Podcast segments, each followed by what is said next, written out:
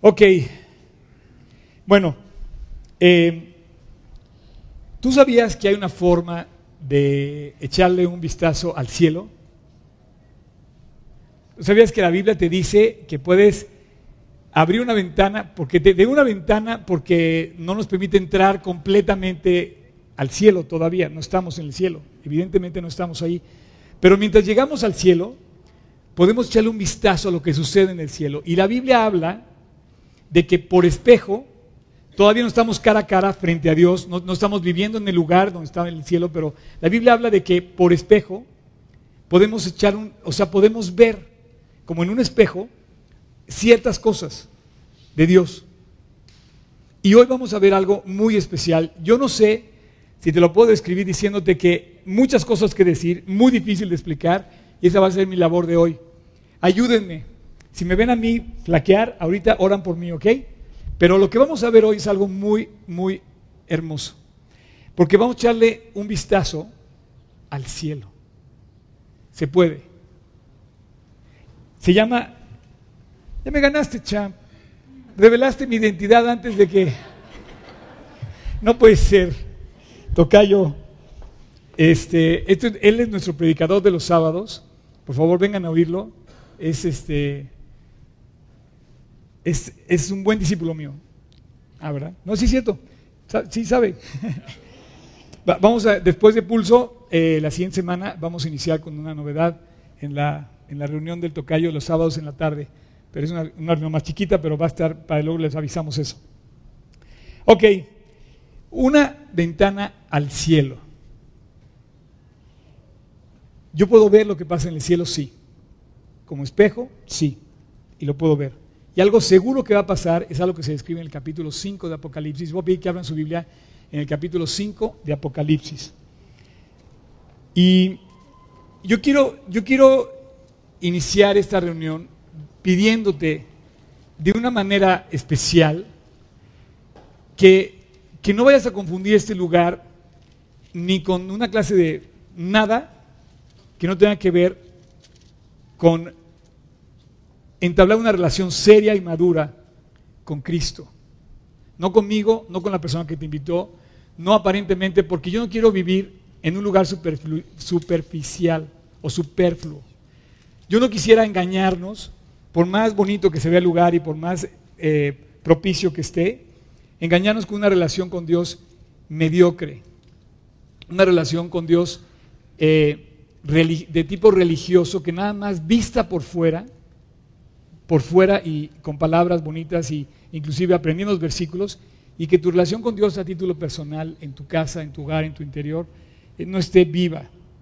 Yo quiero pedirte que esta, esta reunión es una, no es una serie, nada más hoy vamos a estudiar esto que Dios puso en mi corazón y, yo lo puedo resumir en ensanchar tu corazón, hacerlo más grande.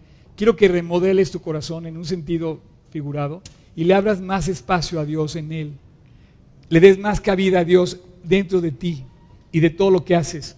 Eh, eh, eh, Dios tiene que tener más áreas de nosotros dominadas. Tiene que estar afectando más áreas de, todo lo que hacemos. Absolutamente. Entonces yo no quiero que dejes a Dios esperándote afuera en algunas cosas, no. Quiero que lleves a Dios en este viaje en todo lo que haces. Otra cosa que te quiero decir de esta reunión es como, como cuando haces maletas y vas a un viaje tengo un amigo que ya se me fue, ya no le pude decir que, que lo felicito mañana, cumple 50 años y se llevó de sorpresa a su esposa a Europa y se va ahorita al aeropuerto. Estuvo aquí y se van, se van al aeropuerto ahorita con su hijo y, se van a celebrar sus 50 aniversarios. ¿no? Cuando vas a un viaje así, por ejemplo, donde el clima es diferente y, donde hay otra estación del año, donde pues tienes que preparar la maleta y llevar cosas que vas a usar a fuerzas. La única cosa que puedes llevarte en el viaje al cielo es lo que vamos a ver hoy. Nada más. Entonces vamos a hacer la maleta desde ahorita, porque de verdad debemos estar preparados para cuando ese momento llegue. Esta semana conmocionó a todos el accidente de los Alpes. Porque bien dice la Biblia, mejor es caer en manos de Dios que en manos de los hombres. Dos manos que pilotaban este avión, aparentemente, sin misericordia. 150 personas cayeron en manos de esta persona. En cambio, cuando caes en manos, de, en manos de Dios, Él da su vida para salvarte a ti. Si no caes en cuenta de esto, yo no sé si tú has tenido alguna vez una deuda o has, sido este, motivo de algún problema serio, donde te has angustiado y te has quedado sin el sueño y has sufrido. Imagínate cuando te dan la libertad y te otorgan el perdón y te dicen, sabes que ya no debes nada. Bueno, Cristo hizo eso, nosotros, eso hizo Jesús en la cruz por nosotros. Nos dio el perdón de todo lo que debíamos. Entonces, una de las cosas que pasan en el cielo, segurísimo que va a pasar, es que la gente va a rendirle el honor y la gloria a Dios que se merece. Tú tienes que ser uno, ser un, humano que abra y ensanche más su corazón. Fíjate que yo no quisiera que tuvieras un corazón nuevo, aunque la dice la palabra nuevo, yo quisiera que tuvieras un corazón de calidad, que crecieras en calidad con Cristo, en tu relación con Él fueras más profundo, más amplio, oraras más, invitaras a más personas a creer. Yo es lo que yo quisiera que pasara en tu corazón y en el mío. Y vamos a ver muchos detalles en, esta, en este pasaje. Vamos a leer todo el capítulo 5. No puedo hablar todo el capítulo en los 50 o 40 minutos que me quedan. Imposible. Podría necesitar 40 días o 50 días para nada más detenernos a este capítulo de todos los elementos que ahí pasan. Pero quiero llamar la atención tuya y la mía para conectarnos con Dios en este sentido. Él es el Cordero, aparece como el Cordero que muere en nuestro lugar para darnos salvación y entonces Él merece, gracias a eso, toda la honra y todo el honor. El capítulo 5 de Apocalipsis es el último capítulo de Apocalipsis antes de entrar con los juicios.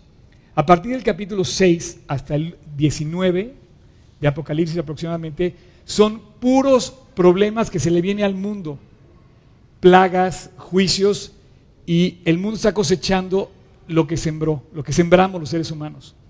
Pero hasta este capítulo, que, es el que comienza en el capítulo 4, hay una adoración celestial que es como echarle un vistazo adentro y de, oye, sí, la gente en el cielo adora a Dios, le rinde honor a Dios. Y yo quisiera que ese mismo eh, elemento lo empacáramos en nuestra maleta y lo echáramos en nuestra mochila para el viaje que vamos a hacer algún día. Quisiera que conociéramos de una manera más íntima al autor y consumador de nuestra fe, a Jesús.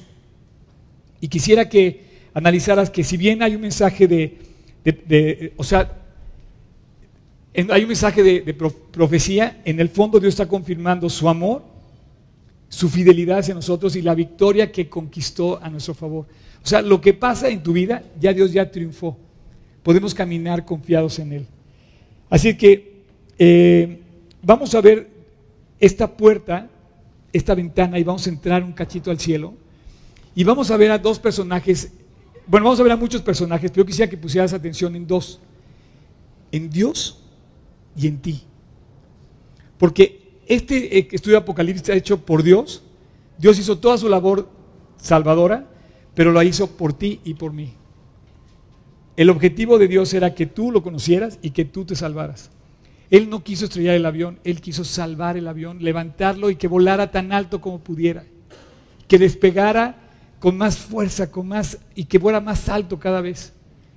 Entonces, el objetivo de este capítulo eres tú. El objetivo de esta reunión eres tú y yo. El productor el generador de esa reunión se llama Jesús, se llama Dios. Así es que espero que estés dispuesto a ensanchar tu corazón esta mañana. Voy a hacer algo que nunca había hecho hasta la, hasta la reunión de hace, de, hace, de hace rato. Fíjalo bien. ¿Sí? A ver, voy a ver si se puede otra vez. Voy a poner el audio Biblia para leer, a ver si como apagué mi red, no, no, no, tiene. No tiene. A ver, voy a volver a poner el avioncito. Ya. Dime, un minuto. Ah, no, ya lo quité. Ahí está, ya. Perdón, perdón, perdón. Es que.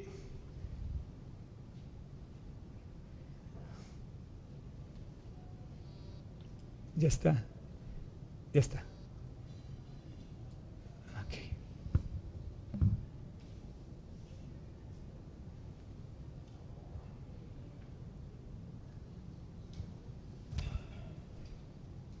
Estas máquinas sí fallan.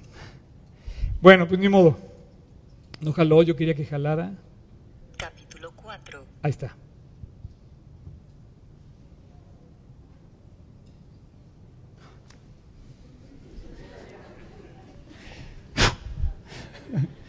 Perdón, perdón.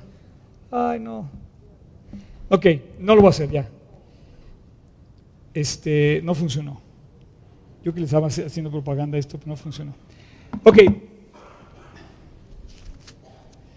Juan Manuel me diría, esta no falla. Y no, no falla.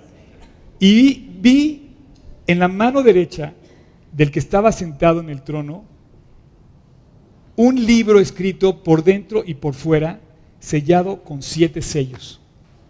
Bueno, vamos a quedarnos ahí un momentáneo tantito, Tocayo. Vi en la mano derecha del que estaba sentado en el trono un libro escrito por dentro y por fuera, sellado con siete sellos. Eh, quiero que enfoquemos esta, esta, gracias, ya estoy, ya, ya quedó. No, ya, ya, está, ya está. Quiero que enfoquemos esta, esta visión, esta, esta, esta revelación que nos está llevando. No estamos tan lejos de que esto suceda. Quiero decirte que ahí en el capítulo 7 de Hechos, no lo busques, ahorita lo vamos a ver, no lo busques, aparece un hombre que también, vio, que también vio el cielo abierto y vio la misma visión que tú vas a ver ahorita. Esteban antes de morir, Dios le dio chance que viera un pedacito del cielo y que se animara inclusive antes de morir. Y dijo, estoy a punto de morir, ¿sabes qué? Veo en el cielo abierto y al Cordero y, Dios sentado en su trono. Pues es lo que vamos a ver.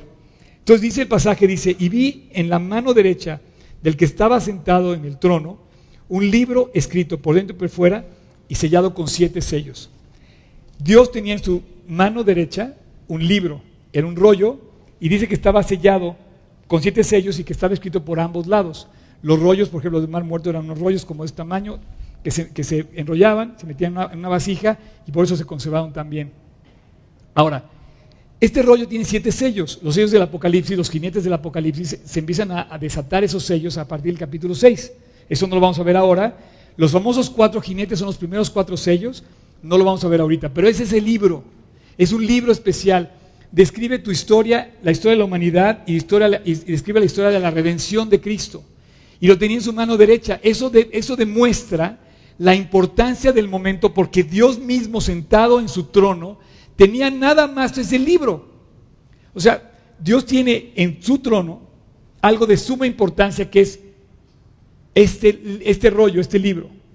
Ahora, yo te quiero preguntar, antes de avanzar, quisiera hacer un pequeño paréntesis. ¿Sabes cuántas obras escritas ha hecho Dios?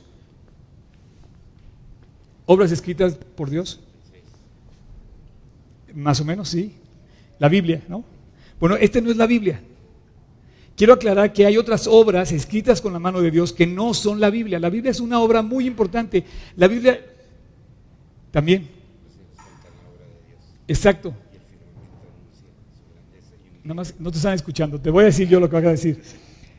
bueno, me acaba de decir, nada más con otro orden, pero bueno, la creación, por ejemplo, que es lo que estás diciendo, cuenta la gloria de Dios.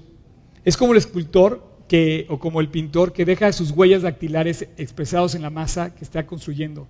Eh, es como si tú hicieras una figura de plastilina y dejaras tus huellas en la plastilina, o si al escribir dejaras tus huellas en el, en el, en el lienzo del óleo que estás escribiendo, ¿no?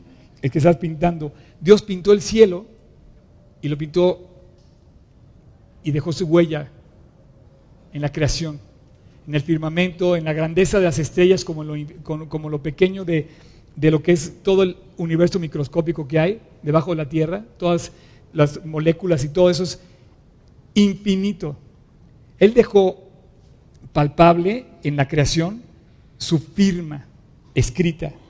Dice que la creación es el tratado más completo de su poder y su deidad. Porque las cosas que se conocen de Dios, dice, porque lo que es de Dios les es manifiesto, pues Dios se lo manifestó. Porque las cosas invisibles de Él, por ejemplo, ahorita vamos a ver algo invisible que no se ve, que es un cachito del cielo, pero esta dice, las cosas invisibles de Él, su eterno poder y deidad, se hacen claramente visibles desde la creación del mundo, siendo entendidas por medio de las cosas hechas, de modo que no tienen excusa. La creación o sea, desde como tú analices al cuerpo humano, veas una gota de agua, una hoja de un árbol, ves las estrellas, vas a ver la grandeza y el poder de Dios. Es una obra escrita que no es la Biblia, pero es una obra escrita por Dios. La otra cosa que escribió Dios, a ver, aparte de la Biblia, a la una, diez, sí, good, las tablas de Moisés. Las tablas de Moisés también las escribió Dios. Dice que las escribió con el dedo de Dios. Fíjate lo que dice, dice, y dio a Moisés, cuando acabó de hablar con él en el monte, dos tablas del testimonio, tablas de piedra escritas con el dedo de Dios. Los mandamientos fueron escritos por Dios, literalmente. El dedo de Dios las escribió en dos tablas de piedra. No hay código, ley, constitución en el mundo entero que no tenga un reflejo de esos mandamientos. Es más, yo pienso que todas las leyes que existen están inspiradas en esos mandamientos. En los mandamientos, en los principios de Dios expresados en las diez mandamientos de Moisés. La Biblia, la Biblia sí es un testimonio de Dios escrito por Dios, escrito para ti y para mí. Es esa otra obra literaria que, que, que ha tenido la mayor difusión de todas. Pero además Dios quiere que siga difundiéndose. Dios tiene un especial cuidado en la Biblia para que esa Biblia sea leída cada vez más por más gente. La aplicación que estaba yo bajando ahorita, que no jaló porque, no sé, tiene más de 135 millones de downloads. O sea, y es gratis. Si no lees la Biblia, amigo mío, amiga mía, vas a tener un problema cuando llegues con Dios. ¿Cómo que no leíste la Biblia? Es la obra más importante que dejo para que tú crezcas. Tú tienes que leer la Biblia. Y aparte, aquí te la regalamos si quieres, una copia, con todo gusto. Hay gente con un corazón increíble que si no tienes Biblia, están, hay un bonche de Biblias nuevecitas para que te la lleves. No hay pretexto para no leerla. Vas a encontrarte con la Biblia y vas a encontrar cosas increíbles cuando la leas. Dice, toda la escritura es inspirada por Dios y es útil para enseñar, para redarguir, para corregir, para instruir en justicia. ¿Por qué? Porque Dios quiere que esté al alcance del hombre, porque es el manual de la vida. Es un escrito que Dios dejó para que tú y yo pudiéramos vivir mejor a nuestro mejor nivel, a nuestra mejor capacidad al lado de Dios. Otra obra escrita por Dios, que quiero dejar muy claro también, es la carta que escribe Dios con, dice con, con letras en tu corazón. Somos carta abierta de Cristo, escritas y leídas por todos los hombres en nuestro corazón. De tal manera que tú sabes cómo soy y yo también puedo saber cómo tú eres y qué es lo que has dejado hacer a Dios en tu vida y qué es lo que he dejado a Dios hacer en mi vida.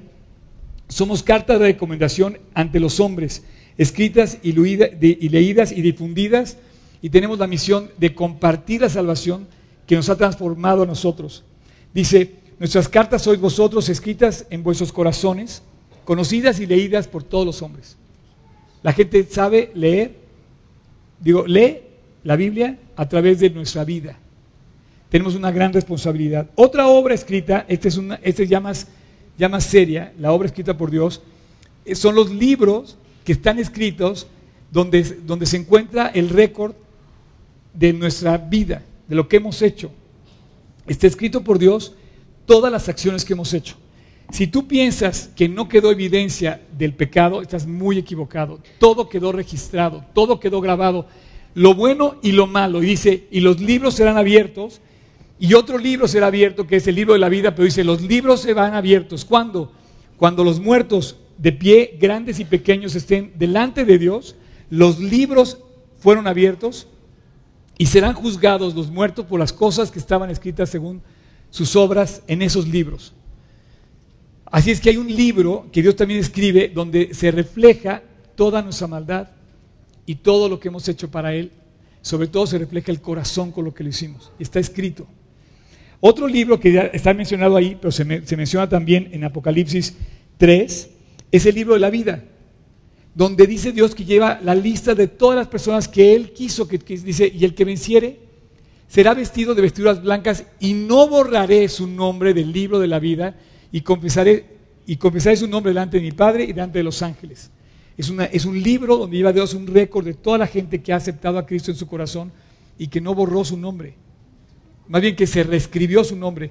Es una evidencia escrita de que el, de que el, el nombre tuyo estaba en esa lista, desde tu creación. Sin embargo, tú lo borraste o yo lo borré cuando pecamos. Y el pecado nos borró ese, ese espacio y nos hizo merecer el infierno en lugar del cielo. Este, este libro de la vida dice, no borraré su nombre, o sea, regresas a, a ocupar ese lugar cuando tú te reconcilias con Dios, aceptas su salvación, la que Él logra precisamente en Semana Santa hace dos mil años, al morir en la cruz por nosotros. Ese es el libro de la vida. Y bueno, y el último, el último libro que, que, que está la referencia aquí es este rollo. Es este rollo que tiene en la mano. Puedes volver a poner Apocalipsis 5, tocayo. Este rollo que está escrito por los dos lados y menciona toda la historia de la humanidad, la historia de la redención de Cristo y la historia de ese profundo amor y victoria que Él conquista para nosotros. Nosotros, ahí va a estar reflejado la maldad del ser humano. En ese libro, en ese libro que es Apocalipsis, se juzga la maldad del hombre. Pero también se ve la redención de Dios y la victoria que se obtiene. A partir de este momento empieza un canto de alabanza. Pero esta palabra está muy masticada, cantar y alabar. Yo no quiero que tú cantes y yo no quiero que tú pienses que se trata de hacer cosas cuando lo que Dios quiere es crecer en tus espacios del corazón. Yo no quiero que pienses que la alabanza es eh, cantar un tono, una canción o una letra. La alabanza decía Alex Pinzón hace dos semanas, no he podido quitarme esa frase que dijo aquí Alex Pinzón. Cuando tú le dices no al pecado, estás alabando a Dios. Cuando le dices que no al pecado, estás honrando a Dios. ¿Por qué? Porque estás haciendo más amplio tu espacio. Estás dando a, Dios más de ti. Entonces tu relación con Dios crece y madura. Y yo quisiera que no llegáramos a confundir este lugar de ninguna forma con, con que ya cumplimos con Dios. Más bien, eh, quiere Dios llevarnos más profundo.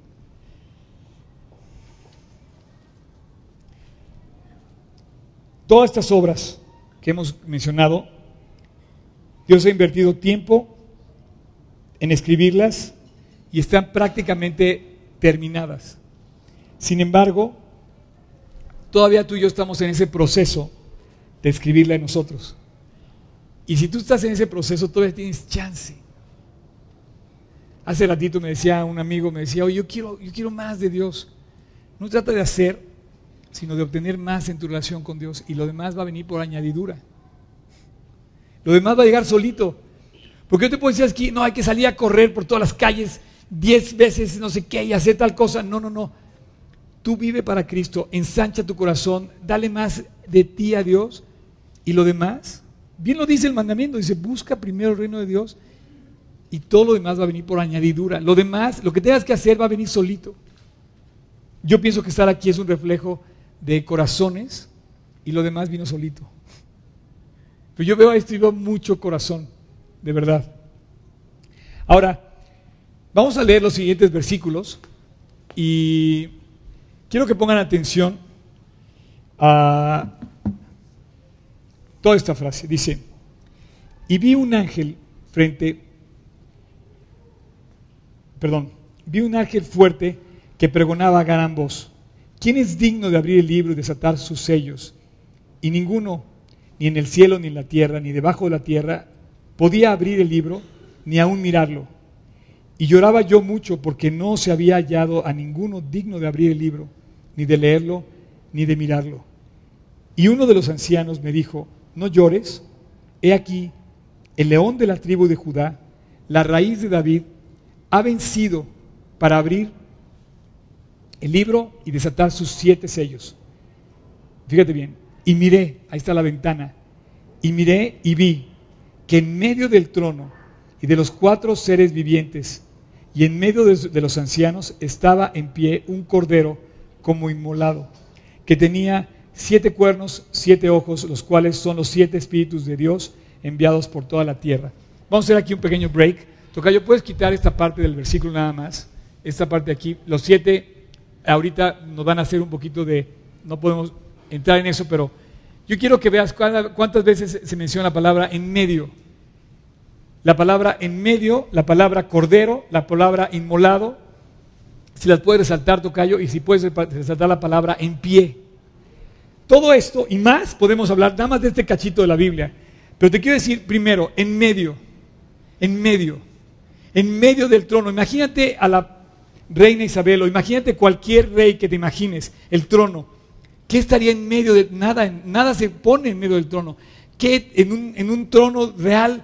¿Qué piensas que vas a encontrar? Dice que en medio de este trono celestial estaba el Cordero. Dios le da el lugar a Cristo que se merece. Es el soporte, es, es la piedra angular, es el pilar de todo. Ahora, yo te pregunto, ¿es tu pilar también? ¿Está en medio de tu corazón? ¿Te sostiene de todas? ¿Te tambaleas? ¿Quién te sostiene? Tiene que estar Él en el centro. Lo que más me encanta de este momento es que estamos llegando al cielo, abrimos una ventana y lo primero que vemos es el trono de Dios. ¿Cómo? ¿Me abrió el lugar más secreto, más increíble del palacio real? Sí. Y llegamos hasta el trono y la Biblia nos da, abre una ventana, nos lleva directo al lugar más santo del cielo. Y, estando ahí nos deja ver que en medio del trono y de los, de los cuatro seres vivientes y de los ancianos, eso tampoco viene ahorita al caso, pero hay una explicación para todo eso, en medio está Jesús. ¿Por qué no dice Jesús? Porque dice el corazón de Jesús. Lo dice nada más que en su corazón. Expresa a través de el cordero que fue inmolado, expresa el corazón, el corazón de amor que tuvo por ti y por mí. A través de decir esa palabra, en lugar de decirle Jesucristo, está diciendo la forma en la que Él dio su vida por nosotros. Y de esta manera, Él está diciéndonos que tú y yo tenemos que ponernos, poner a Cristo en el en el centro de nuestro corazón. E, eso le va a dar equilibrio a todo lo que suceda en tu vida. ¿Sabes por qué te deprimes? ¿Sabes por qué te desalientas? ¿Sabes por qué tienes eh, cualquier crisis? Porque no le has dado a Dios el lugar que se merece. Hay ahora muchos creyentes, incluyendo discípulos, que no tienen todavía claro en dónde está Dios en su vida. Hace poco hablaba con un amigo que me alienta mucho su vida y me dice, en mi universidad se burlan hasta el cansancio de mí. Me dice, pero esta semana hubo un suicidio en la universidad. Esta semana, esta. O sea, esta, todavía no termina. Y dice, a mí esto me alienta a todavía hablar más de Dios. Este cuate tiene claro dónde está Cristo en su vida. Y también tiene claro que los otros no lo tienen en su vida. Y yo no sé dónde está Cristo en tu vida, pero tiene que estar en el centro. Si no está en el centro, se va a superficial, superficial tu vida. La semana pasada que yo les di mi testimonio de que había estado en el TEC de Monterrey, se levantó un joven que estaba sentado aquí y me dijo, oye Oscar, por fin comprendí el versículo de Josué 1.8. ¿Quién sabe Josué 1.8? ¿Quién se lo sabe? Yo también me lo sabía y no me ha dado cuenta lo que me dijo él. Me dice, después de entender tu plática, que hablaste de Cristo en el TEC de Monterrey, entendí el versículo de Josué 1.8. Nunca se aparte de tu boca este libro de la ley. El libro es más bien, lo usas con tus ojos, no con tu boca. Qué curiosa relación pone Dios nunca se aparte de tu boca este libro, la ley, porque tienes claro que es Dios el que tienes que mostrar, el que tienes que sostenerte. Nunca se aparte de tu boca. Ni estando en el TEC de Monterrey, ni estando en el trabajo, ni estando en la escuela, ni estando en tu casa, ni estando en la calle, se te debes de apartar de hablar y compartir del libro de Dios. Super libro. Y a partir de este momento, yo quiero que enfoques lo mismo que va a enfocar este pasaje. Toda la Biblia empieza a hacer un enfoque muy claro a la persona de Cristo. Entre más te acercas a una relación profunda con Él, Él empieza a cautivar más áreas de tu vida. No lo pierdes de vista nunca. Me acuerdo cuando murió mi mamá, recibí una llamada de Juan Manuel, me dijo, Oscar, no quites tus ojos de Jesús. Todavía en aquel entonces yo no entendía tan bien esa enseñanza. Cada vez he crecido más en que tú no puedes quitar tus ojos de Cristo. El momento que, te, que quitas tus ojos de Cristo, en ese momento tu vida se tambalea. Y entonces te ofendes con el amigo, este, te, frustras con la situación, te da temor. Sabes que hay enfermedades que no vamos a curar. ¿Y qué va a pasar cuando esto te digan? O sabes que va a haber cosas que no puedes quitar del centro de tu vida a Dios. Y a partir de este momento, en este pasaje, Dios cada vez se enfoca más claro a Cristo. Es lo que brilla en la vida de una persona que, que vive para Él. Se ve a Cristo. Y, y aquí en el cielo dice que vemos el trono y lo que vemos adentro, en medio, lo que domina la escena, se llama Jesús. Ojalá que tú puedas decir lo mismo. Cristo es el primer amor en el cielo. Y Cristo es el primer amor de aquellas personas que no quitan sus ojos de Él aquí en la tierra. La descripción de Cordero es el corazón de Dios y podemos aprender de Él porque es la forma favorita de Dios de referirse a Jesús. El Cordero de la Pascua, el Cordero de aquella Pascua judía donde Jesús representa aquella tradición judía donde el animal inocente, joven, sin saber, va al matadero a dar su vida. Dócil, noble. Esta fue la forma de cómo Dios proveyó nuestra salvación. Y curiosamente el Cordero muere en la cruz, pero aquí el Cordero está en pie. El Cordero vive. Estuvo en la cruz, pero vive. Qué hermoso es ver a Dios vivo, es ver a Dios que, dio su vida por nosotros, por amor. Qué hermoso es verlo poderoso en el trono, capaz de volver a crear todo el universo si quiere otra vez, con su solo aliento lo puede volver a crear. Qué hermoso es ver a Dios que puede llenar nuestra existencia, qué, qué hermoso es ver a Dios que está enamorado de nosotros en el sentido de que dio todo por nosotros, dio su vida por nosotros. Tú, le puedes reclamar a una persona que no te quiera, pero no se lo puedes reclamar a Dios. A Dios no le puedes decir, Dios, tú a mí no me quieres. Porque Él te va a decir, mi hijo, lo di por ti. ¿Por mí? Sí, por ti. Y estás incluido ahí, en esa lista. A partir de este momento, explota una tremenda gratitud. Y sucede lo que todo mundo va a hacer, quiera o no quiera. Versículo 7. Y vino y tomó el libro en la mano derecha. Perdón. Y vino y tomó el libro de la mano derecha del que estaba sentado en el trono. Y cuando hubo, o sea, el Cordero tomó el libro de la mano de Dios y cuando hubo tomado el libro, los cuatro seres vivientes y los veinticuatro ancianos se postraron delante del Cordero. Todos tenían arpas y copas llenas de incienso, que son las oraciones de los santos, y cantaban un cántico nuevo, diciendo, digno eres de tomar el libro y abrir sus sellos, porque tú fuiste inmolado y con tu sangre nos has redimido para Dios de todo linaje y lengua y pueblo y nación todo linaje y lengua y pueblo y nación. Nadie se escapó a Dios. De todas partes se predica el Evangelio. En toda lengua se predica el Evangelio. En toda nación se predica el Evangelio. De todas esas naciones y linajes va a haber testimonio que, que Dios dije, yo, yo pensé en ti. Y checa esto que dice acá. Y nos, has hecho para nuestro Dios reyes y sacerdotes y reinaremos sobre la tierra. Y miré otra vez y oí la voz de muchos ángeles alrededor del trono y de los seres vivientes y de los ancianos. Y su número era de millones de millones. personas. Y, el que, y decían a gran voz, el cordero que fue inmolado es digno de tomar el poder, la riqueza, la sabiduría, la fortaleza, la honra, la gloria, la alabanza.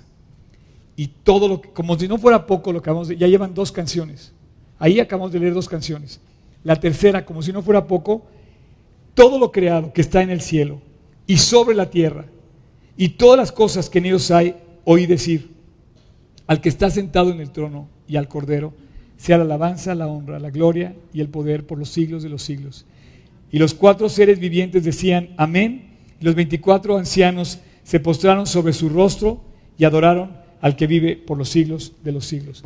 Explota una tremenda gratitud, una tremenda gratitud. Yo este año comenzamos con una serie de, vivir agradecido, comienzo agradecido, ¿se acuerdan? Y empezamos a hacer una, una serie como de un ejercicio de vivir agradeciendo y apreciando las cosas. Pero en este lugar Dios nos mete al cielo y nos, y nos empieza a mostrar que la gente cae de rodillas delante de Él, como lo dice Filipenses, hasta que toda lengua confiese que Jesucristo es el Señor para gloria de Dios Padre. Toda lengua, todo ser, se va a poner de rodillas delante de Dios, va a decir, Dios, eres digno de recibir todo el honor, toda la gloria, todo el poder, todo. Porque tú fuiste inmolado, su grandeza, su dignidad, no es por lo que hizo mostrando su poder al crear la tierra. Su grandeza y su dignidad es por lo que hizo mostrando su amor por ti. Lo vamos a amar no porque haya hecho más grande el universo. Lo vamos a amar porque Él nos amó primero. Versículo 9 dice, cantaban un cántico nuevo, diciendo, digno eres de tomar el libro y de abrir sus sellos, porque tú fuiste inmolado y con tu sangre nos has redimido para Dios de todo linaje. Ese cántico nuevo, la palabra nuevo a la que se refiere ahí, no es de que Dios hizo nuevo una cosa. Porque ese cántico, si tú te fijas, lo repite María, la hermana de Moisés, en el Antiguo Testamento. Y se ha referido muchas veces anteriormente a ese cántico. Este, este cántico ya es referido no es tanto a una novedad, que Dios le guste la novedad, porque si fijas, Dios es el dueño de todas las novedades. O sea, Dios es el inventor, es el creador. O sea, todas las novedades que puedan existir son de Él. No es tanto en ese sentido la novedad, sino en el sentido de la calidad que Dios quiere tener en nuestro corazón, en nuestra relación con Él. Yo aquí te quiero, yo aquí te quiero eh, no sé cómo decírtelo, pero me gustaría como sacudirte, de verdad. Eh, yo en la mañana que venía para acá, eh, yo decía, Dios, eh, ¿qué responsabilidad tengo? Yo necesito que tú crezcas en mi corazón, porque si no, yo no puedo ser capaz de mostrar nada. Y venía para acá y me acordé, dije, qué curioso, este lugar, cuando empezamos no teníamos un peso. Y Dios lo hizo realidad. Entonces dices, es increíble. Tu problema no es el dinero, tu problema es mi corazón. O sea, el problema de Dios es que conquiste tu corazón. Dios no tiene problemas de dinero. Él, él lo hizo. No sé cuántas personas ayudaron a que eso se hiciera. Pero los que no ayudaron, ese no fue el problema para Dios. Se hizo. Y así se hace todo lo de Dios. Pero tú sigues teniendo tu problema contigo, tu corazón. Tú tienes que ensanchar tu corazón, yo tengo que ensanchar mi corazón. Yo aquí pedaleando mi bicicleta viniendo para acá, decía Dios, ensancha mi corazón. Yo no quiero dar una plática mediocre, yo no quiero dar un testimonio mediocre, yo no quiero vivir a la mitad contigo, tengo mucho que aprender todavía. Estos tres cánticos no son nuevos, expresan la relación que Dios tiene o que estos hombres tienen con Dios. Y lo que dicen es lo que deberíamos tener nosotros también presente. Señor, digno eres de recibir todo. Hasta, hasta tu novia, ¿sí? También es digno de recibir tus eh, anhelos, tus talentos, es digno de recibir todo. Ya que vemos tan claramente que dice, eh, ¿Quieres poner, Tocayo, el versículo Otra vez el versículo, ahí está. Dice, digno eres de tomar el libro, de abrir sus sellos, porque tú fuiste inmolado. Y luego dice, versículo 10, dice,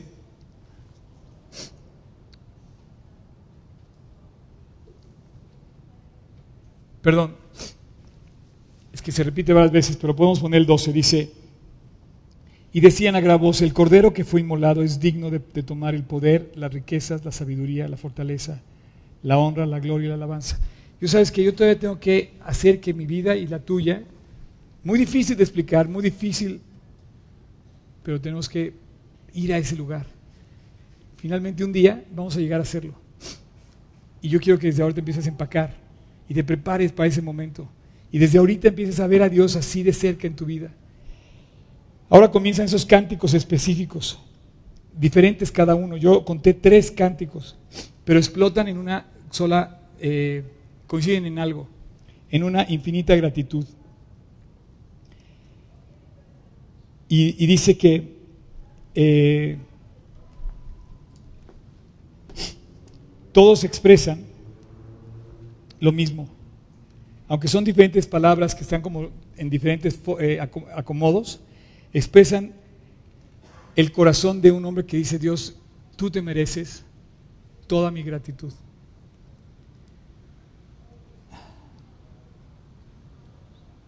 Pero no todos aquí en la tierra entonamos ese cántico todavía.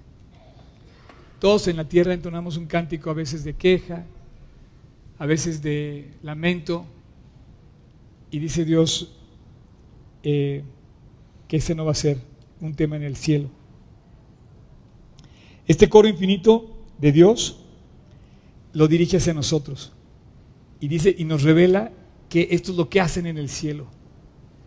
Yo te, yo te quiero pedir que eh, escuches este canto que van a cantar estos chavos que preparamos, que no tiene que ver quizá las palabras exactas, pero hay una cosa que coincide. ¿Cuántos himnos se han construido, se han creado, se han escrito, se han cantado en todos los tiempos? Muchísimos. Pero en algo coinciden. En algo coinciden los cantos que se hacen a Dios. Esta canción que vamos a escuchar la, vamos a cantar también ahora para el evento. esa es una de las que se va preparada para el evento. Yo creo que la coincidencia en nosotros con respecto a lo que han cantado, por ejemplo, lo que cantaba hace 200 años este, John Knox, por ejemplo, no sé, no está en la letra, ni en el idioma, ni en el contenido de la palabra, sino en el corazón con el que se cantó con el corazón que se vivía. Enfocado en este, en este tema, en esta ventana al cielo, yo quisiera que te enfocaras en tu corazón. No solamente con el que cantas una canción, si es que la quieres cantar, eso no es para nada un requisito, sino tu corazón con el que tú vives a Dios y tienes a Dios. A lo mejor Dios no está realmente en tu trono. A lo mejor ni siquiera le has dado la dirección de nada en tu vida. Eh,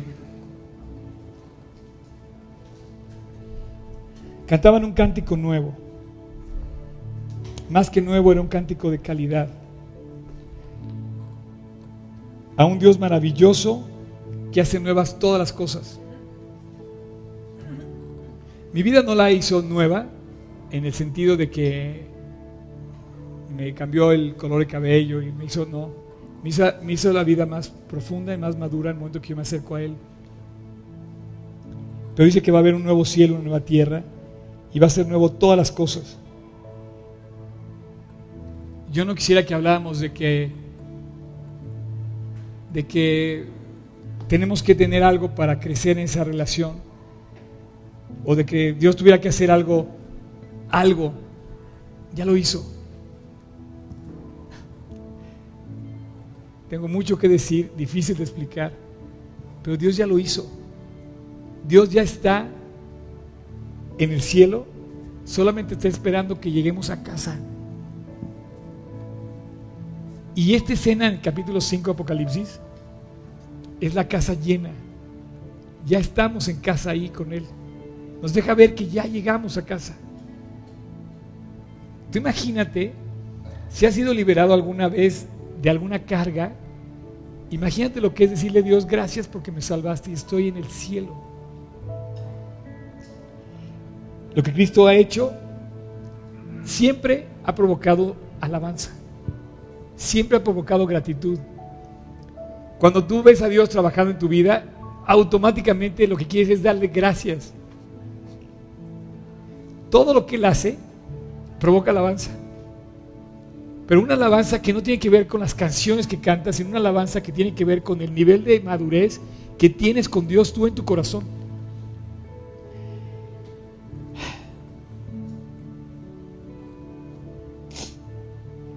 Ha llegado el momento de entonar un cántico en tu vida. Y a veces, pensando en este tema de Semana Santa, digo, Dios, hace dos mil años, tú un día como hoy, entraste a Jerusalén, eh, pasaste del Monte de los Olivos a la Puerta de Oro, cruzaste ese, ese valle de Drón, pasaste por la puerta, entraste al templo, como ese cordero que iba a morir ocho días después por nosotros. Dios tenía en su mente cumplir un plan y Dios en Apocalipsis 5 está celebrando que lo cumplió. Y todo lo creado, todo, todo, todo lo que existe, todo, absolutamente todo, empiezan a decir, Señor, tú eres digno de recibir todo.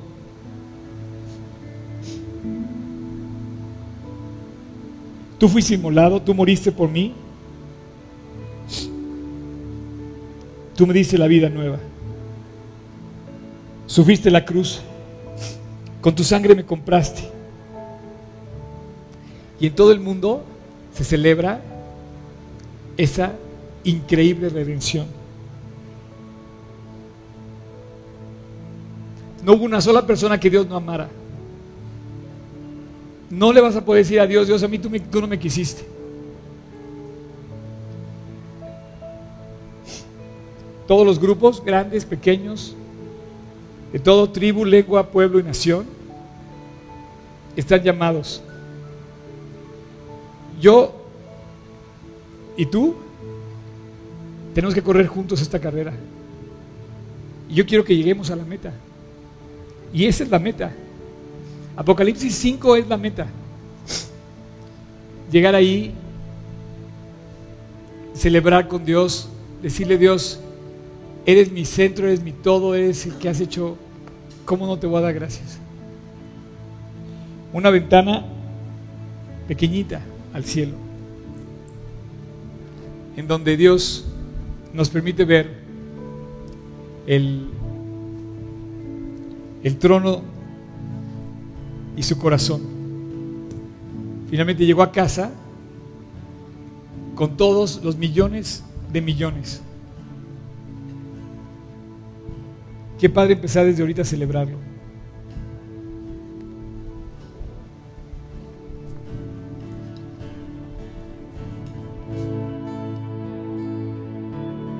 Voy a... No sé cómo decírtelo, muchas cosas que decir, difícil de explicar. Esta es nuestra mejor manera de decírtelo. Estos chavos aquí conmigo, eh, te lo estamos diciendo. La Biblia te lo acaba de decir muy claro y todo lo creado que está delante del cielo y en la tierra y debajo de la tierra y en el mar y todas las cosas que en ellos hay, oí decir al cordero y al, que está sentado en el trono y al cordero sea todo. ¿Quieres que te lo diga más claro? Por ejemplo, como te lo dijo Esteban, y nos dejó escrito ese testimonio cuando dice, eh, Y Esteban, lleno del Espíritu, puesto los ojos en el cielo, vio la gloria de Dios y a Jesús que estaba a la diestra de Dios y dijo, he aquí veo los cielos abiertos y al Hijo del Hombre que está a la diestra de Dios. ¿Quieres más claro? Ve tu corazón. Si no lo ves, es que no lo tienes. Yo quiero terminar claramente este mensaje invitándote a que ya no vivas mediocremente tu vida cristiana si es que tienes a en tu corazón. Y que tampoco aparentes una situación religiosa cuando no la tienes.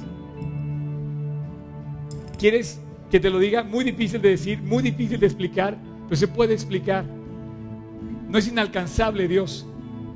Yo tengo mucho que decir, muy difícil de explicar, como lo tenía Pablo cuando dice en la Biblia lo mismo. Pero claramente el mensaje es tan claro como lo que acabamos de leer. El Cordero que fue inmolado dio su vida por ti. Lo tienes, tienes salvación. Tienes la gloria de Dios, vas a llegar a su presencia, está contigo, es tu centro, es tu todo. No lo tienes, no lo tienes. Muy difícil de decir, muy difícil de explicar. Mirando las cosas, dice, no mirando las cosas que se ven, sino las que no se ven. Porque las cosas que se ven son temporales, las que no se ven son eternas. Hasta tu cuerpo es temporal. Lo que tenemos es temporal. Lo único que no es temporal es tu salvación, tu relación con Cristo. Tu maleta, el día que llegues ahora, debe estar llena de una relación con Dios, viva, grande, real. Si no lo tienes, no, no tienes la salvación. Yo quisiera terminar con una oración. Ahí donde estás, así de pie, cierra tus ojos. Padre, muchas gracias porque tú estás llamándonos a crecer, a ensanchar nuestro corazón, a profundizar, a volar más alto, a caminar más junto a ti, más lejos contigo, ir más allá cada día, Dios. Yo sé que tienes que trabajar mucho en mí, yo sé que tienes que trabajar mucho aquí en cada persona, pero queremos que lo hagas. Queremos que trabajes fuerte, Dios, en nuestras vidas. Que nos sigas puliendo. Gracias por las pruebas, gracias por todo lo que está pasando que nos hace madurar en nuestra relación contigo. Llévanos a cada uno en lo íntimo a madurar en esa relación. Gracias Jesús. Porque sigues estando en el trono donde siempre has estado. Fuiste a la cruz, pero estás sentado en tu trono hoy y eres capaz de cualquier cosa. Gracias. Así como estás, no quiero irme sin terminar invitándote a que le pidas a Dios si no te has reconciliado con Él, que le pidas a Dios perdón. Ahí en tu corazón, cierra los ojos y voy a orar contigo. Voy a hacer una oración para ti que quieres pedirle perdón a Dios, abrir la puerta de tu corazón y pedirle a Dios que entre a morar en ti. Tu vida te condena. Nuestra maldad nos condena. Nuestras faltas son evidentes. Nuestro todos los defectos, todas las cosas que nos han hecho daño, los tenemos ahí. Pero hay un Salvador que vino a dar su vida por ti para que todo aquel que en Él cree no se pierda.